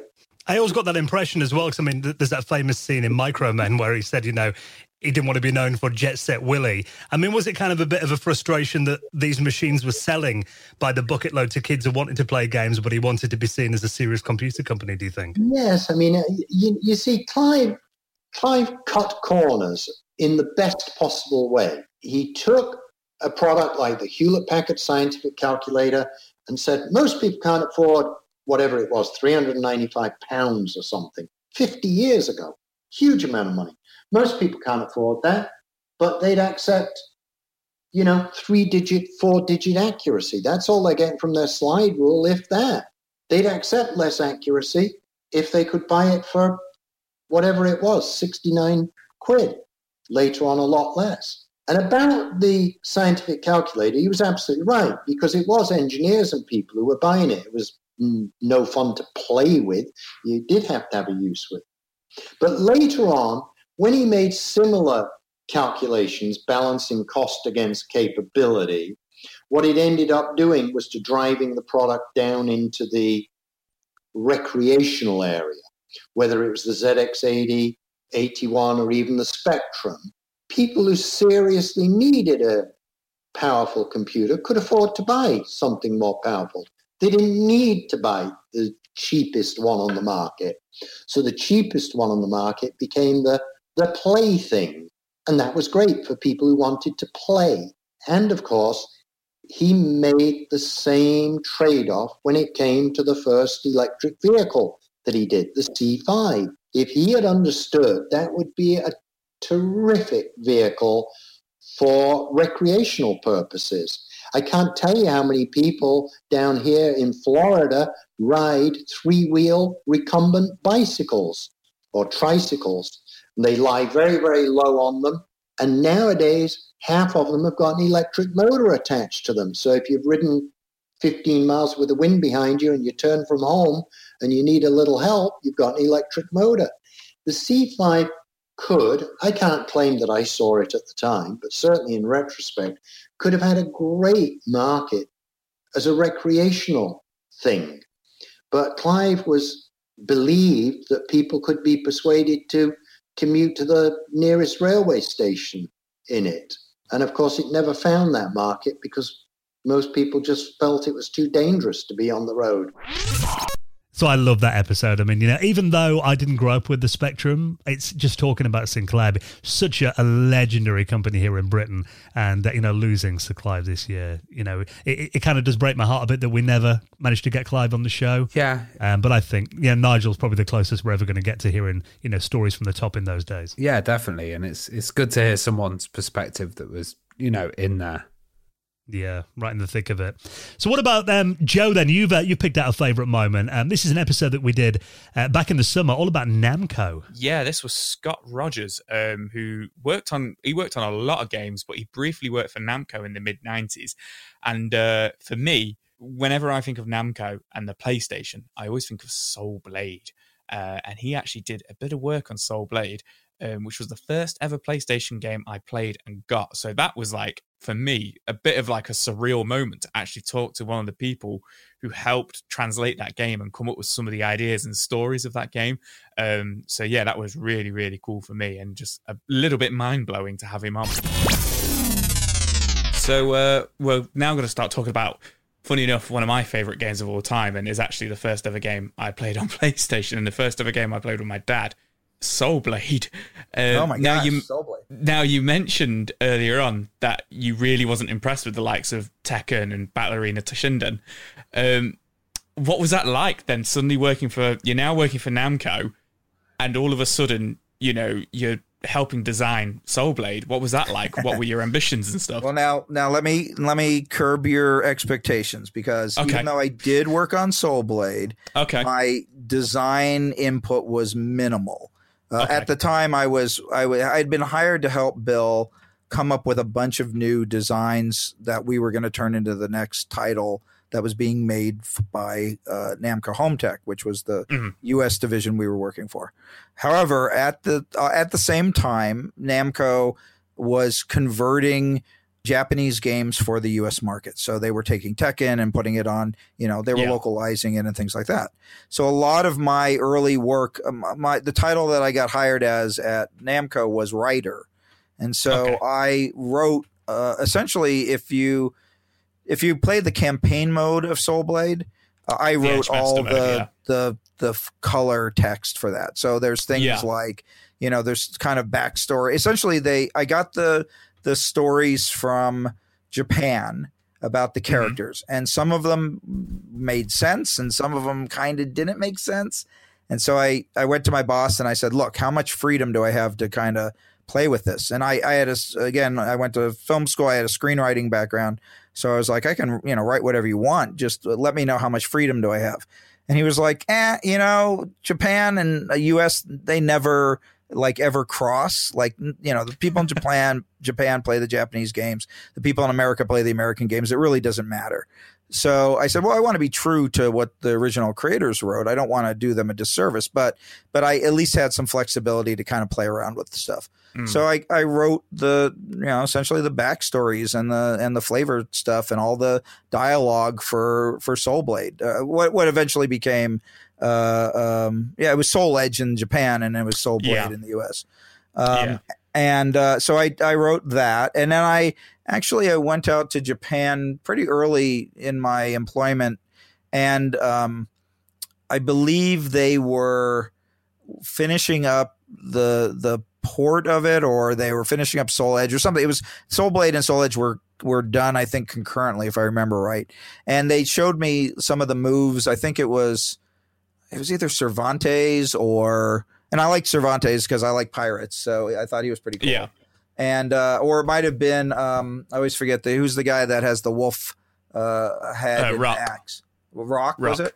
Yeah. Yeah. So it was it was one of those characters, and they were like, uh, "Hey, uh, we have some moves, but we don't really have names for them. Can you give us some cool names?" So I like wrote up I don't know like ten or twelve different cool names, and they picked one of them. And to be honest, I don't even remember what they were. so I've named like a couple of the moves in Soul Edge, Soul Blade, but uh, but That- that was really it. It was not it was not design work. Like I didn't. I didn't do traditional designer work on that game. It was mostly writing. And we do cover so much on this show. I mean, we cover, you know, consoles that came out in the 80s and 90s. We cover home computers.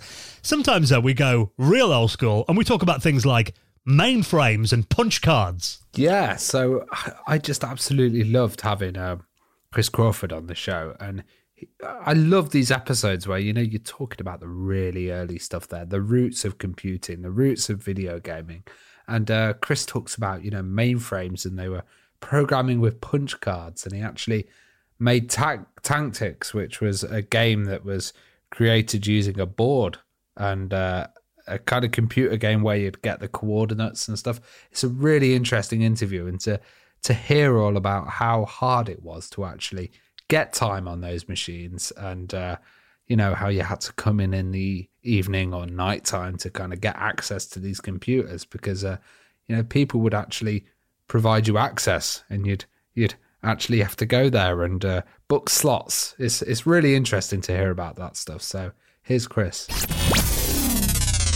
So I did an awful lot of Fortran programming on the mainframes in those days, and mostly what that involved was first you'd uh, type up your program on the punch cards. We used the standard uh, 80 column punch cards, and uh, then you you did all the punching in what was called the key punch room because the key punch room was isolated from everything else because the key punch machines were extremely loud. Uh, these weren't typewriters. These things had to punch holes in some thin cardboard cards. And so they hit hard. And so when you pushed a button, there was a loud bang. And then, of course, as you're typing, it's bang, bang, bang, bang, bang, bang, bang, bang. And of course, there are a dozen other people in the same room going on. And so it was, it was a huge, loud cacophony of, of noise. Uh, once you got your cards all set up, then you took them into the I/O room where uh, you handed your cards to a guy, you, you wrapped them in a uh, rubber band, handed the cards to a guy who then put them in a, a box. And from there, they would be at some point in the future taken into the computer room, which mere mortals were not allowed to enter. And they would run the program and it would print something out, and then they'd wrap your cards up in the printout and put it in a little box in the outer room. And uh, the other, th- but this took a while because there were so many programs running. And so there was always, there was ca- something called the TAT board. TAT meant turn around time. And they, it was a chalkboard where they'd say, TAT, uh, three hours, uh, TAT, eight hours. During the day, it would be typically eight hours. So if you had a lot of work to do, you'd come in at two in the morning when the turnaround time was maybe 30 minutes. And so you could actually do interaction. You could put something in, see what happened. A short time later, put in another round. And that's the way we did computing back then.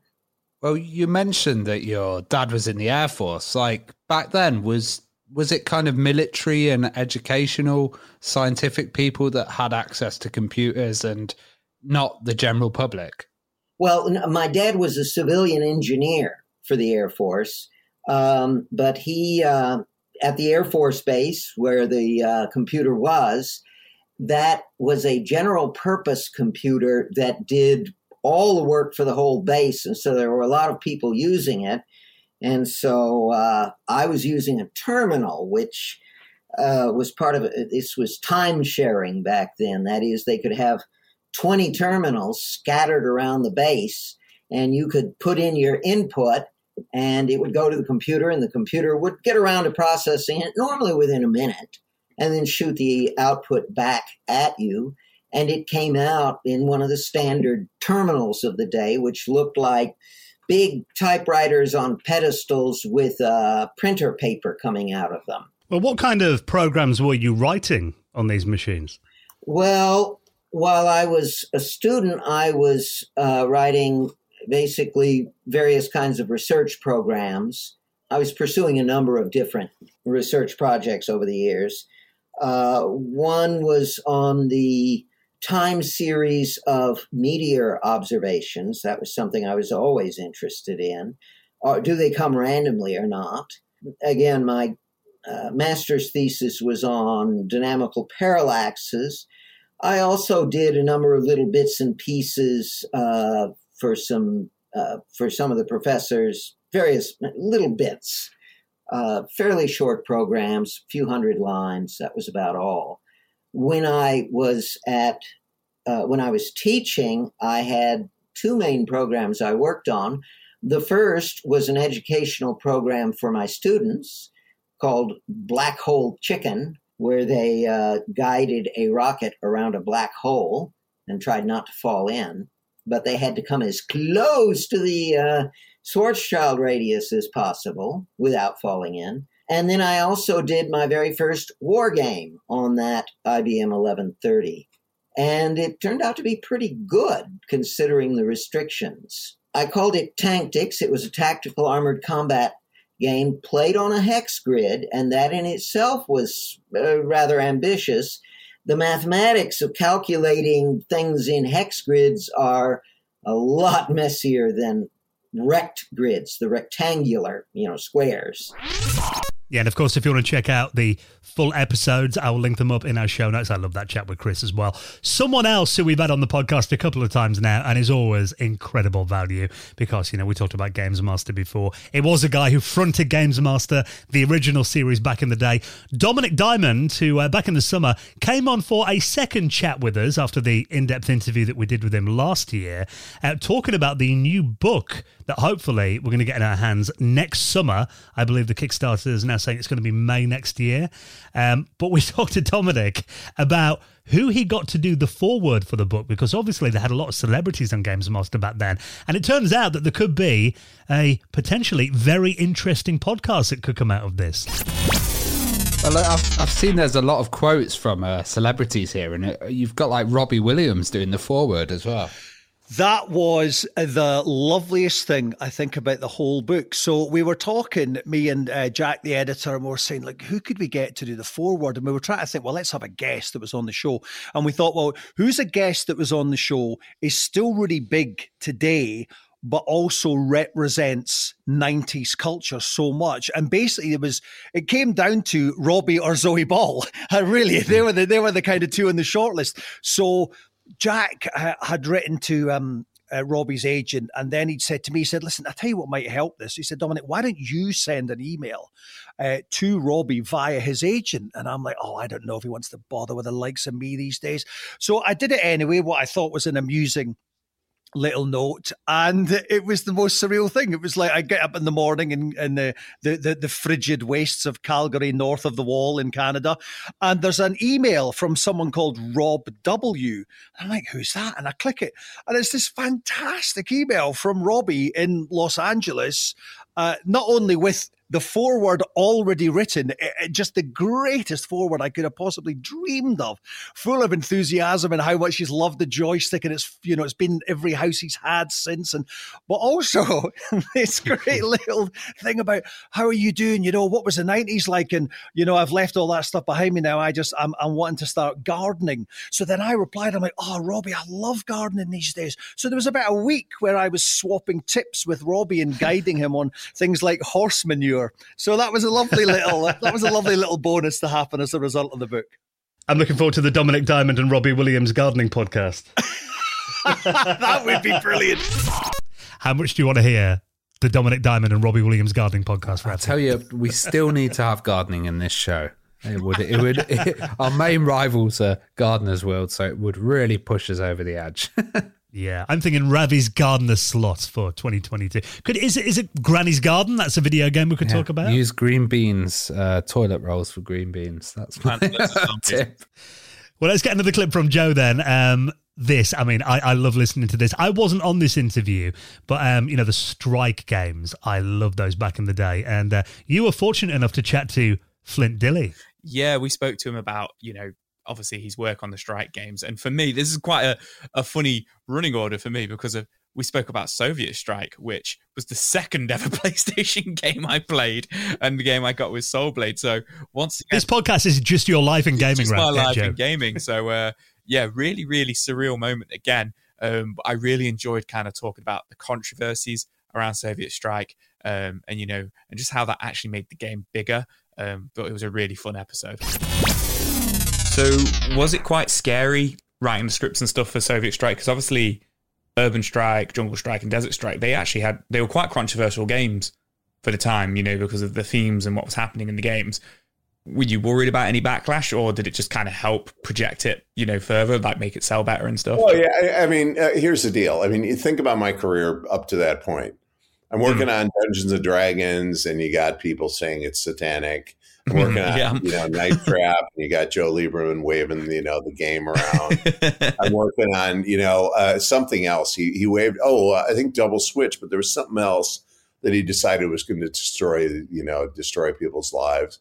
And so we were just so used to it, and and frankly, in some ways, more controversial than any of that was a game. We skipped this, but it's an interesting little note here.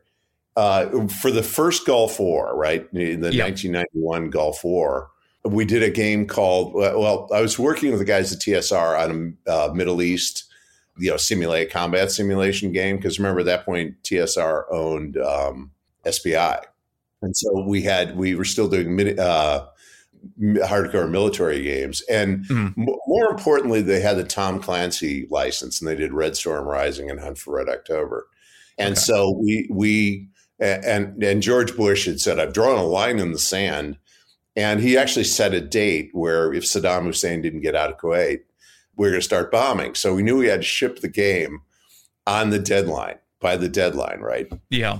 And and so we changed the Middle East uh, uh, simulation game into a Gulf War simulation game, and we're play testing it, mm. and, and realized, well, if you're the Americans, you know, you don't. There's no reason. There's no reason to ever go into Iraq until you've just like blown these guys into submission. and you know because we had all the real live you know Yeah. you know Jane's military stats and everything else. I mean, we had a pretty good idea. We didn't know about F one seventeens and really all the capability. We didn't know about JDAMs and and the real capabilities of tomahawks, but we, we had a pretty good idea what you know total air superiority would, would mean. So we released the game with two sets of rules. One was the realistic set of rules, where if you're the Americans, you just stand off and degrade the Iraqis, you know, for the entire game Yeah. and and then the other was the uh, you know the the like playable set of rules, which were the Americans had to go in and you actually had to have battles. And the guys at the Air War College thought it was so funny that a bunch of boobs that made video, I made you know board games, had pretty much figured out what the strategy was. Only because we were playtesting and you couldn't have any other strategy if you have real Yeah. human lives on the line. So uh, we got invited to the Air War College to speak at, at a uh, convention called Connections. And, and I met you know some of the coolest people. I met John Warden, who was the actual strategist for the first Gulf War, who wrote the Air War Doctrine for it, and Jim Dunnigan, who, if you've never read the Quick and Dirty Guide to War, that's that is what Soviet Strike, the mentality of it came out of Mm. And he he designed a lot of games. You know, a lot of uh, military simulation games. There are a bunch of guys. Bruce Shelley used to go there. Uh, Sid Meier go there. You know, Uh, I mean, just an incredible collection of people. That was sort of an essential step in it. Is de- you know designing you know hardcore military strategy games. You know, was was very helpful later on. Now, we spoke to Brenda Romero on the show a few months ago as well. Um, of course, just an icon in the video games industry. And one thing that we kind of find when we're talking to a lot of these veteran developers is that D&D connection. Dungeons and Dragons is kind of where it all began, isn't it? Yeah, and like Brenda started out working um, for Sir-tech when she was like 15 and uh, learning wizardry and doing support with that. And D&D is a huge foundation of kind of gaming and it got a lot of people in the industry. So it's really fascinating interview with her to, you know, kind of hear how she went into that games design role. you know, things eventually right themselves in that situation. But during this moping phase, my mother, um, my mother decides, well, look, if you're if she's going to be exiled at home and you know, sort of mope around, maybe maybe the best thing to do is just to get you know get her get her something. So so somehow she she managed to get this Vic twenty, uh, and that that was a huge part of it. And then D and D. D and D comes along, and to me that that changed everything because I it was I already had an overactive imagination, and suddenly this gave me a rule set for that overactive imagination.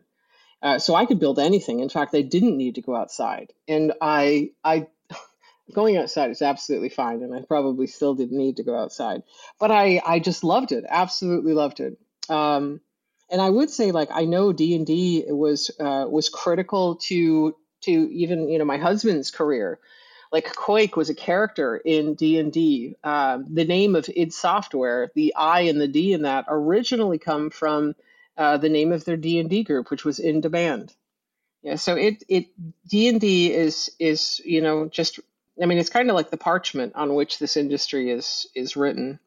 Hundred percent. We've had so many guests that talk about D and D and how instantly they transferred into the industry. Yeah, it's even when we're looking to still to this day when we're looking to hire game designers, I always I I have a bit of a question if you know somebody well yeah no I've never played D and D how how have you have you never played D and D um, because I consider it to be to me it's a foundational text of the game industry it is it is it's abs it's just necessary it just it um yeah it's just a it's a foundational text it's critical Well, when you joined Sir-tech, um, you, you were using the VIC twenty before. Um, you, did you start using Apple II machines and uh, you learned Pascal? I understand.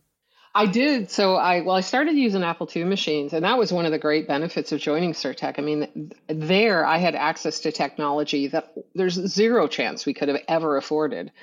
Um, and they didn't have a problem with me, even though my hours initially were from four to eight. Uh, I would come in for oh geez, I'd come in as soon as I could get out of school, and I would stay as you know stay as late as my mother would let me stay. Um, I you know, and I had the benefit of working around some some great people like Robert Woodhead, uh, you know, who is uh, obviously uh, one of the co-creators of Wizardry or Arthur Brito uh, for Rescue Raiders. You know, I I worked, you know, in the well, you know, I can't say right next to. There were uh, a, it, we I worked in the same office. There were several places that were all in in part of the Ogdensburg Mall where where Sir-tech was located. How big was Sir-tech? Like, uh, what was the atmosphere like back then as well? So I, well, when I first started the company, started the company. No, I didn't. When I first, when I first started at the company, hmm, I'd say there were probably twenty people, maybe. Um, the development was even Robert Woodhead was there, Arthur Brito was there. So there was some development happening at the time. There was marketing, PR, accounting, uh, in you know the the executives and founders of the company, and then production. I my job was uh, pre-internet, pre-FAQ, so I was the FAQ, and people would you know I would I, can you imagine being 15 and getting a job like this? Um, I just had to memorize the games. And uh, when people called and asked questions, I would tell them what the answers to those questions were. And I still, to this day, those questions and answers are so deeply embedded in my head. I can still, uh, if people ask me questions about wizardry, I can still answer them as if I were on the call. Um, but there, I so I find out that wizardry, I I now basic. I feel like I've done everything I can do in basic. It, it, you know, many programmers, especially back then, realize that they can only do so much with basic, especially because basic is slow. So I wanted to know what the next thing was that I needed to do, and I knew um, that Wizardry uh, was written in USD C Pascal, and so that to me seemed to be the next thing I needed to learn. And so I absolutely I begged. Uh, uh, I begged, begged, begged the um, the high school where I was at to please offer a course in Pascal. So that was the next programming language for me. And then when I went to college, I, I took assembly language. But coding was, um, you know, for me, I I ended up on the design side, which I regret. In fact, I can say, well, wait a minute, let me correct that. I don't regret being a designer. I love being a designer. I regret letting go the code. Yeah, such an interesting lady. So definitely worth checking out that full episode with Brenda Romero if you've not heard it already. Now, we spoke to someone who um, I used to watch when I was a kid. I remember a series of documentaries that were shown over here on Channel 4 back in the mid 90s called the Triumph of the Nerds. And this was by a guy called Robert Cringely, who um, is a historian all about the computer industry. And you may know that a couple of years ago there was that lost Steve Jobs interview that was actually released. That it turns out at the time, I mean, we got so many insights into that kind of early part of Silicon Valley from Robert, who was there covering it all at the time. But I love this chat that he had with us all about kind of what it was like, you know, working with these pioneers, many of which can be quite difficult, you know, guys like uh, Bill Gates and Steve Jobs. And I think none of them more difficult, it turned out, than Jobs himself. Again, back to your Steve Jobs interview. I thought that was really interesting because I mean that was a unique moment. I thought because you had Steve, who at the time he, he, was observing Apple as an outsider at that stage, wasn't he? Do you think that kind of made that interview quite unique compared to other ones that we've seen?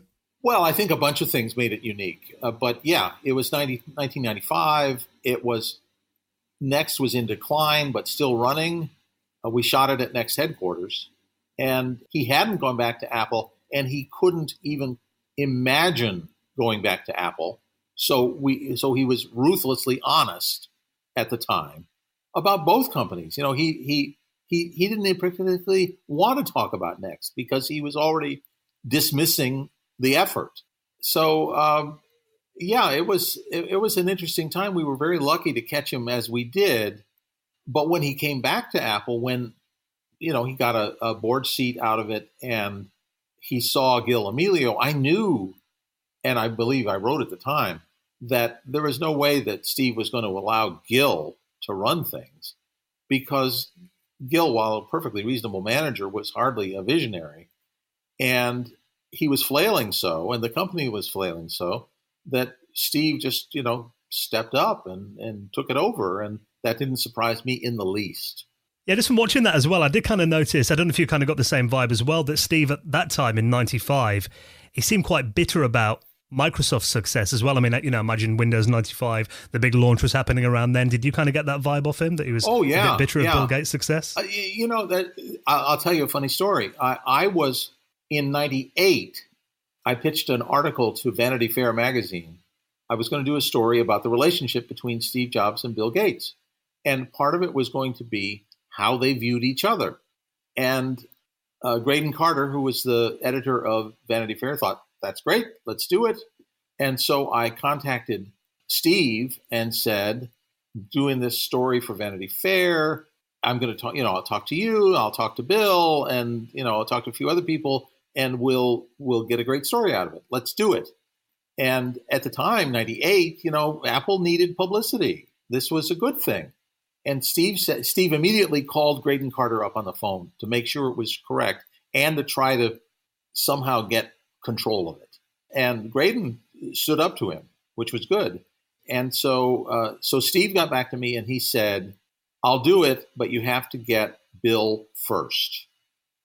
And so I had to then take the project to Bill and get him, you know, get him to sit down for an hour with me and to talk about Steve Jobs. The thing about getting an interview with Bill Gates is that it is it can be difficult, but it always happens. You know, it's just procedures and dates and date books and schedules and you know, eventually if you if you put in the legwork, it'll happen.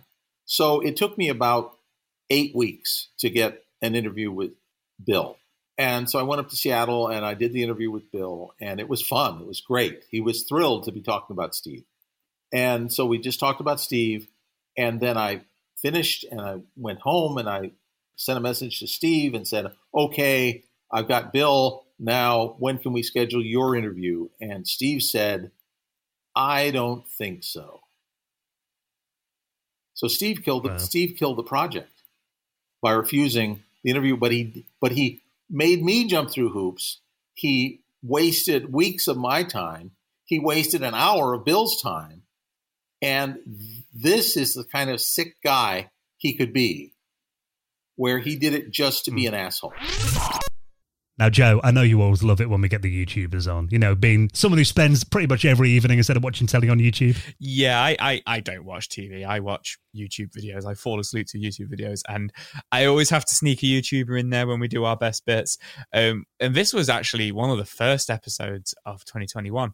We had Norm, the gaming historian, on, who is actually one of my favorite YouTubers of all time. He's probably like maybe in my top three channels. Mm. Um, and I just loved having him on and talking to him and just talking to him like you know me obviously as close to getting to meeting him as possible and just kind of realizing he's a real person you know for me these youtubers are like celebrities so it was really fun um, and the part i picked was which i really loved that he that he even made an episode about this and then that we spoke about it but we spoke about the facts that he got wrong um, and i just mm. really enjoyed how humble he was and you know how like open and stuff he was about it. So yeah here we go. I had gotten a message from somebody who pointed out an error in um in a previous video.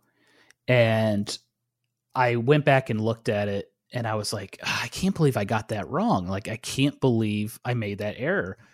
And I I had I had just seen from previous experience other people that when somebody points out an error uh and you know like like you said you, you can't be wrong on YouTube. And I, I guess I wanted to change the perspective that yes, we are not robots. I am a human being and I am prone to errors, um, especially when it comes to history. Uh, you know, new stuff comes out all the time with history, and it's very common for historians to make errors. Uh, so I guess I just wanted to let people know that I'm human and I do make mistakes, and I guess I wanted to poke fun at myself a little as well. So that's why I made that video. That's it was awesome. fun looking back at my early videos and just seeing like the production quality and like what I was doing. And did so, you miss your yeah. long hair? yeah, exactly. I always love it when Joe fangirls over. Oh yeah, I, I always do. yeah, Norm was incredible. I definitely worth a listen back to that episode. Like you said, the fact you know not many people go back and actually admit they're wrong. So you know it was very yeah. brave of him to do that. I think. Now, this year we've had some amazing guests on, and one thing that I think the more that we do this show as the years go by, you know, we're coming up to six years now that we've been doing this. I think we're often reminded how important it is to capture these stories for future generations because we've had a lot of people on the show now who are sadly no longer with us. And um, someone who we only had on a couple of months ago, who we found out a week later had unfortunately passed away, was Rob Rinard. Yeah, I, I, I absolutely loved Motocross Madness when I was a kid, and I thought it was a real pioneering game when like um, graphics cards just came in and the kind of Pentium chips, and uh, it really pushed the limits. And uh, Rob came on, and it's still quite shocking that um, he passed away so so quickly since doing the episode. Uh, this is probably his l- last interview uh, out there, Yeah. and he talks in this about um, LAN parties, how much fun they were, and uh, how how Bill Gates reacted to uh, seeing the game. Another another aspect of it that was really huge and good fun back then were LAN games. Did you ever have any uh, big motocross madness LAN parties? um, guys, it, it it got out of control. We started doing Friday nights, you know, so we could do eight eight players at a time in MCM, and um, Friday nights, folks started from around Phoenix started showing up at the studio, and we'd race until 10 a.m. or noon on Saturday. I mean, there was there was a lot of smoking and drinking and playing going on for many many hours. We'd get two or three groups of eight people racing at once, and it got to where um, I had a friend Roger. He owned a racetrack in New Mexico. He would drive ten hours just to come over here and play. Guys drove in from from L.A. Some of Steph's friends and whatnot. They would come in from L.A. to play, and then. Um, St- Stephen Cameron, he ran a big Xbox gaming site. He lives in Canada couple times a year he'd hop a flight and fly down to Phoenix just to hang out and, and race with us. So yes, we did a lot of it and it got out of control. Well, the ragdoll effects and the crashes, I mean, they were great fun in the game and, you know, hilarious as well. I mean, was there a huge focus on getting them as kind of realistic as possible? Yeah, you know, at first we had no idea. We were focused on make the bike fun to drive, make a fun racing game, well designed racetracks. But then all of a sudden, when we would crash, we found ourselves laughing hysterically when it was a particularly violent crash. So that just woke us up, and we watch we watch kids play, and you know some of them they would just crash the bike over and over and over. So yeah, that that refocused our attention, and we spent a lot more time creating different presets of animation, so that we had like an an over the handlebars animation, and over the left side, over the right side, high we call it high siding, and then the the come come down straight too hard and just you know bottom out the suspension and go flying. So we ended up with like six different categories of animations because it proved to be so incredibly entertaining. And we we knew after like after that we spent probably more time on the rider than we did on the bike. Well, Motocross Madness 2, um, even though it was only two years later, it kind of felt like the industry, you know, technology was moving really fast around that time. Um, and obviously, had the improved graphics, you know, you had trees and stuff in there as well. Over 40 tracks in that game, too. It felt like a much more complete package. How did you improve the engine of the original game and take advantage of this, you know, more powerful hardware that people had then? Yeah, so the uh, as far as the ground goes, we were able to do um, multi-texture layers. So we had like a high resolution texture for the ground, and then we had a low resolution detail texture that tiled, that added a depth that made it look like the ground was just higher resolution everywhere. Um, certainly, the trees and the ecosystem was a big deal. I think, and I'm kind of fuzzy on these numbers. Mark would probably yell at me, but I think we had upwards of 100,000 trees out there. Mm. So going from zero to 100,000 was was quite a number. Uh, Actually, I remember one day we were we were at Microsoft demoing it for Bill Gates. First, I had the Microsoft guys gave me a bet that I couldn't say shrubbery more uh, more than five times in the demo.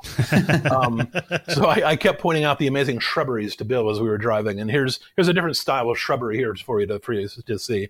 And then at one we were running a debug build, and in the debug build, the camera collision against the ground was shut off, so that the debug the artists could um, take the camera down below the ground and look up at things, because sometimes it helped you see errors that were hard to see from above the ground.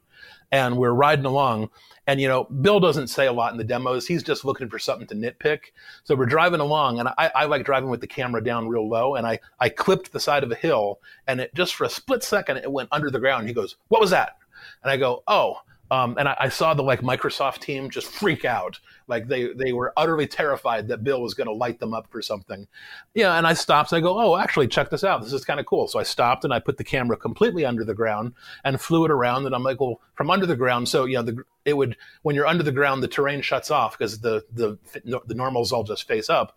Uh, you can get a good idea of the density of all of our shrubbery that we have down here from below the below the ground, and, um, then the Microsoft guys are back there laughing, and Bill's like, "Oh, that's cool. This is completely amazing," and they're like, "Yeah, thanks," and you know, put the camera back up and took off. But there was like one second there that they thought that, "Oh no, you know, this this is the end end of our career because Bill's about to drop the hammer on us." Yeah, so it was incredible that we were able to record Rob's story before he uh, sadly passed away. And of course, uh, our thoughts are with his um, friends and family. Yeah, rest um, in peace, Rob. Was, yeah, really difficult time, but you know we're pleased that we were able to share that with you all. Um, now we did pass a landmark this year, episode three hundred of this podcast that we recorded on Halloween, actually. And it was the first episode of this show that we actually did live, wasn't it, to our patrons? Yeah, yeah, that was really good fun. I, I can't believe we've hit that mark as well. Uh, we hit that mark and we didn't blow up Dan's studio with like the eight cameras and like five computers. It was hot in there though, wasn't yeah. it? but it was amazing to do it. Yeah, we were joined by um, Clint from LGR, Kim Justice, Dimitris from Modern Vintage Gamer.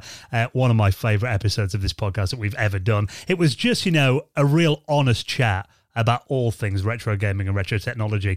And I love this moment in there where we got their opinions. Obviously, you know, these are content creators who cover this stuff all the time. And we thought we'd get their thoughts on what the future of retro is going to be uh, remakes and remasters, I think is yep. is the yep.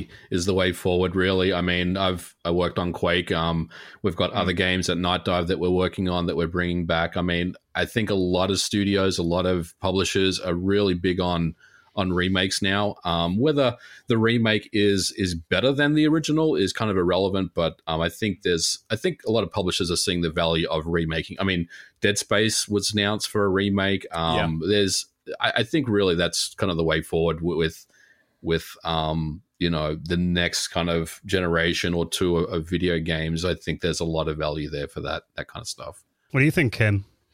I think um, yeah, remakes again is something that seems to become quite normalized. I remember a few years mm. ago, you'd get a remake announced, and a lot of people would complain.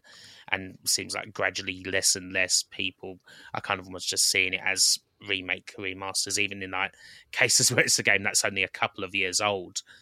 That seems to then suddenly get a remake come out for it.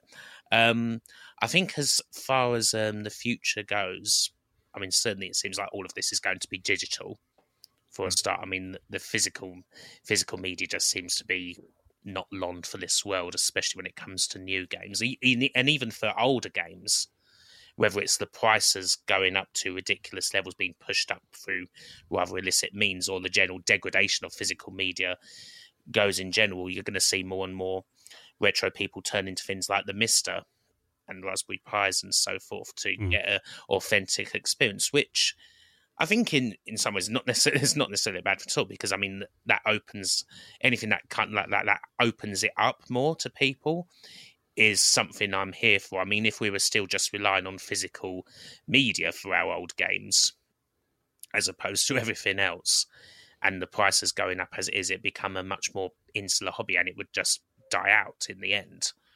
Mm. And but, and you're getting like diskless systems coming out and stuff, and they're often the cheaper option. So more people might might be getting them. You know, discs and physicality seem to be a bit of a luxury.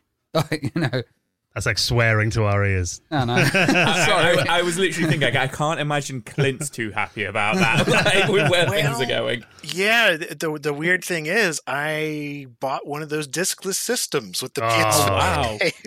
because I realized that with the um, PS4, I had the PS4 and a PS4 Pro, and I bought a grand total of two physical games for that entire wow. platform. Oh, but okay. I had over a hundred digitally, just because it was it was getting easier at that point when I finally got a an internet connection that wasn't throttled and you know had caps and all these things. So it made more sense at that point just because I don't play consoles very much at all. I, I play stuff mostly on PC, and everything on PC is pretty much digital. It's been that way for such a long time that I was already getting used to it. And so by the time the PS5 came around, I'm like, well, fine, this one's available, and I I, I purchased it, and it's been been okay. Uh, and if, for these kind of systems anyway, it doesn't really seem like having the physical copy makes much more of a difference to preservation anyway because all these servers are going to go down or some other thing is going to break or they're just going to re-release it or redo it in some other form or hopefully eventually it'll all be uh, able to be emulated and imitated and simulated on some like that's my dream is that retro just goes to a completely platform agnostic thing where we're just running code on some other device. We don't have to rely on old things at all that would be great. I mean, which seems a little absurd considering how much of what I do relies on the old hardware and software. Yeah, but I know that that's. Actually, uh, you're breaking my heart with your realism. I'm physically, oh my god! yeah, I'm, I'm physically surrounded by old games and boxes, and I've got a massive collection of things over there. And I just I've been enthralled with this original Xbox over there that I got the other week, and it's like I'm having a ton of fun with that. But I know that we're in this weird little finite period of time where it's just a transition to whatever's next, and I don't know. I just sort of ex- accepted, I guess, five or six years ago, where it's like, this, this is where it's going, and you either embrace it now and have fun now, or you just get really cranky. And uh, uh, you know, I think both are, are they're valid, but somewhere in between for me is where I found the most enjoyment because there's that that that trade off between uh, ease of access right now versus not having it at all later in the future and I know that, they're constantly tugging at each other because you know we're making trade offs now uh, by not being able to have these things in the future, perhaps. Perhaps. So yeah, definitely worth checking back episode 300. And there's a video version of that on our YouTube as well if you want to check it out. I'll link that up in our show notes. Now, one that we had recently and that actually has made a few headlines. I saw that um, Nintendo Life and a few other news sources have actually been running this as a pretty major headline over the last couple of days is from an interview that we did last month with Mark Subotnick. Yeah, we only did this. Yeah, like you say, it was about three weeks ago. Um, and we were talking about what happened to Geist Force, you know, the unreleased Dreamcast game that Mark Subotnick was working on. Um, for me, this was probably my number one interview for the year. Um, it was an emotional roller coaster when he told this story, and you know, my heart sank. I also got goosebumps, um, and I just I loved how honest he was. And he literally said, "You know what? It's been twenty years. Let's just talk about it." Um, so yeah, this is Mark Subotnick's story on what happened to Geist Force. So this is a sad story, and I'm gonna I'm gonna tell the truth. And if it comes back to bite me for telling the truth here, so be it. Because um, there's no love loss in how this this actually went down. The team was um, was doing decently well. Uh, we had started to really discover fun. We were um, challenges on getting the cutscenes done. We had pulled in a third party company, and some of that we were hitting some bumps in the road on, but otherwise we were we were doing all right. We had shown at TGS, uh, and people were were relatively uh, excited about the progress of the game, and it was it looked amazing, and, and people were quite excited about um, how it looked. And to be honest, for a launch title, that's really what you want, right? Something that you put in and go, okay, that's why I got a next gen system. Nice if it plays well too. But pri- job one was making sure it, it looked pretty, so it did. Naka came to visit with his team to tour our studio, look at our tools and engine, which we had a lot of proprietary, really phenomenal um, tech going. I would say, still to this day, some stuff that I haven't seen replicated quite at the level we had. And he didn't realize that the um, the white people on my team, a lot of them spoke fluent Japanese, mm. including my lead engineer. And uh, started speaking in Japanese, assuming that no one would understand, started talking about what parts of our tech they were going to take for Sonic US. Uh, and then basically said as soon as they ship, fire everyone but one of the engineers who knows their system and uh, roll him onto our team for Sonic. And my team heard all that. So you can imagine how they felt. Yeah. yeah. Here's a leader of Sega. I mean, Naka's pretty powerful at Sega at that time. There was two camps. There was the Naka camp and the Yu Suzuki camp. I'm sure you've got that well documented in, in your previous chats with others. Uh, that's you know that's also history now and, and known. Um, but he he wielded quite a bit of power. So uh, I had a group of five engineers that now knew that that was potentially happening to their baby. They were outside of Visual Concepts, the only people in North America working on a 128 bit gaming console. Pretty easy to go get another job. So they did. Yeah. And I had to go to Bernie and tell him I just lost my five lead engineers. I got a proprietary engine even if I hire, I got a burn rate of X. I won't quote that. I'm not going to go into all yeah. dirty secrets, but a healthy burn rate for that time. You know, we were an expensive title, launch title for for that time. Nowadays, we wouldn't have been an indie time, be like a really cheap indie title. But for then, it was a lot of money. Mm. Um, it was impossible to justify nor get. It would have taken me two months to hire, another two months to ramp up, um, and then you know so I'm, I'm, four months of burn rate where pretty much nothing's happening. So um, we went to Visual Concepts and I had a chat with Greg and Scott and said, "Hey, any chance you have the bandwidth to take this on?" They didn't. Um, they were more than willing to give us space to finish the game there if we could get you know funding or the team. Total support, you know, not not nothing negative against them at all. They were amazing, um, but we just couldn't find a way to land it and. Uh, had to go tell the team, hey, the rest of the time we're here, work on your resumes. I've got a feeling Yuji Naka is going to be getting on the next plane and duffing you up there, Joe. Yeah, for, he uh, might do. Putting that story yeah, out there. flying on one of his space planes as a. You, you know the thing. the thing I love about that interview is, you know, we we've done a lot more kind of console stuff this year, and mm. I think we've got a lot more diversity around the interviews, and uh, it was great to start getting some stories from Sega and mm. stuff like that. Which, uh, you know, Joe, definitely, you were in your element there. Oh yeah, hundred percent. Yeah, and there's hopefully more of that to come as we get into 2022 as well.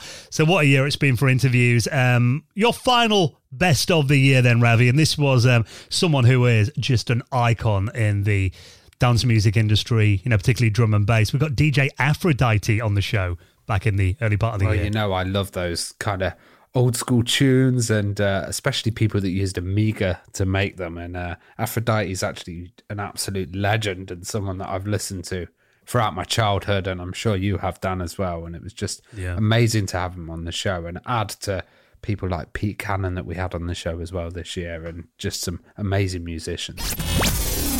The two Amigas were in sync, then the track could be played. And were, were they like literally Amiga 500s? And was it just a case of listening to the click track and then hitting spacebar at the uh, right time? Yeah, I mean, for example, um, at the beginning of your track, I have four blocks of clicks and then one block of silence. The other Amiga will have three blocks of clicks and one block of silence. So he gets his mouse ready at the end of my first block and then plays his one and then will speed up and slow down to get the click in um in sync so that you know so it's flanging really tightly through the speakers um we did that with actually four computers but because there was too many things playing at the same time, it got a bit messy. It always sounded better the less tracks you had playing, um, because less is more with music production. Yeah, and I think there might be a tendency for a lot of, especially new producers, to just kind of throw everything in there and yeah. try and overcomplicate things. Yeah, absolutely. Since I've gone from Amiga to Logic, I'm guilty of the same thing myself. Um, well, talk us through a bit about that kind of um, Amiga setup that you had then. You had the four Amiga 500s then. I mean, did you have samplers? What what kind of things were you running these through? No, no, no. For for the for the very first one in 1990, there was just four Amigas. That was it. We did have a guitar on one of them, um, but when we went to two Amigas, say the first the first single, "Some Justice," that was literally just two Amigas, and how we mixed that down was it went into a standard Numark mixer, DJ mixer with four channels. We got the balance as best we could and the EQ as best we could from the samples and from the Amiga. And then it went into the DJ mixer. There was a little bit of audio exciter, and then it went straight onto the onto the DAC. So there you go. If you want to check out any of these interviews, maybe got a couple of weeks off over Christmas and maybe there's some bits in here you thought, oh, I missed that episode. I'll put them all in our show notes as well. I just want to say a massive thank you to everyone, not only all of our guests that have been on the show and taken their time to talk to us this year, everyone that's listened to an episode, anyone that's got in touch with us on social media, anyone that's retweeted an episode or tagged their friends in it, anyone who's donated to us on Patreon seriously, it's just all come together to make an incredible year for this show, I think. 100%. It's been amazing. And just thank you to everybody who's checked us out. So we are going to be putting our feet up for the uh, the only week of the year that we take off. We're going to have a, a bit of, I think it's fair to say, well deserved break after an incredible year on this podcast. Thank you again for checking us out in 2021. I hope you get to enjoy a little bit of peace and quiet and a bit of time with the family over the next couple of weeks. Have a very Merry Christmas, and we will see you again in 2022. Merry Christmas. Ciao.